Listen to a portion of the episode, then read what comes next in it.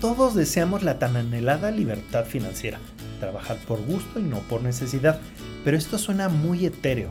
Lo que tienes que saber de esto es que para lograrlo hay que lo más pronto posible ir haciendo pequeños avances de tus metas y objetivos financieros.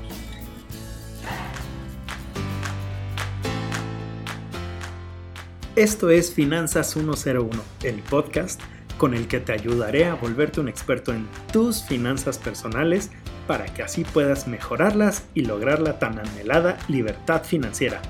Mi nombre es Ángel Somoano y te doy la bienvenida.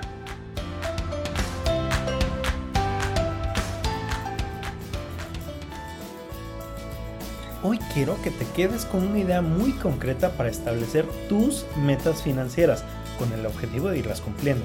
Recuerda siempre que la disciplina mata al talento, así que por pequeño que hagas las cosas, si eres constante, lograrás mucho más que los genios que son inconsistentes. Entonces podríamos decir que la disciplina es hacer lo que tengo que hacer cuando se tiene que hacer aunque no lo quiera. Y lo que hay que tener claro es que al inicio no es fácil, pero que cada vez se hace más sencillo y que finalmente siempre genera una recompensa. Entonces, aquí te doy cuatro puntos clave para establecer tus metas financieras. Primera, comienza con una imagen clara. ¿Qué es lo que quieres lograr? Un retiro con lujos, cómodo, básico, pagar la universidad de mi hijo recién nacido, etcétera. Evalúa tu situación actual. Financieramente, ¿cómo estás hoy? ¿Qué ingresos tienes? ¿Qué gastos tienes? ¿Estás ahorrando?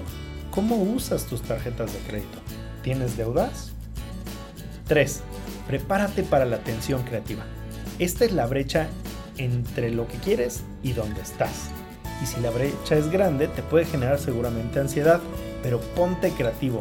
¿Cómo lograrías tú este objetivo sí o sí? cuatro. Utiliza la retroalimentación y haz ajustes.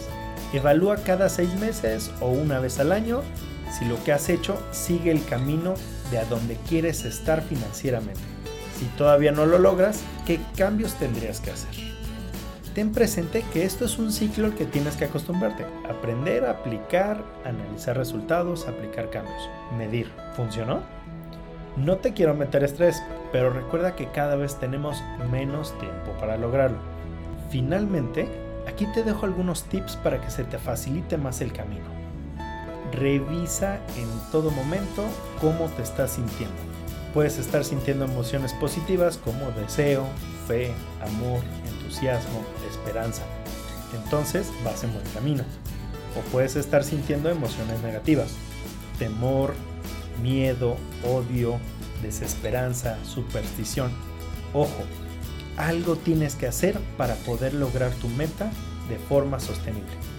Y recuerda que no pueden ocupar tu mente simultáneamente dos emociones. Si te ocupas de las positivas, no habrá cabida para las negativas. Espero que te sirva mucho este tema. No te olvides de compartir esta información con alguien que lo pueda necesitar. Para más tips, sígueme en mis redes sociales, Facebook e Instagram como Asómbrate M X. Saludos y hasta la próxima.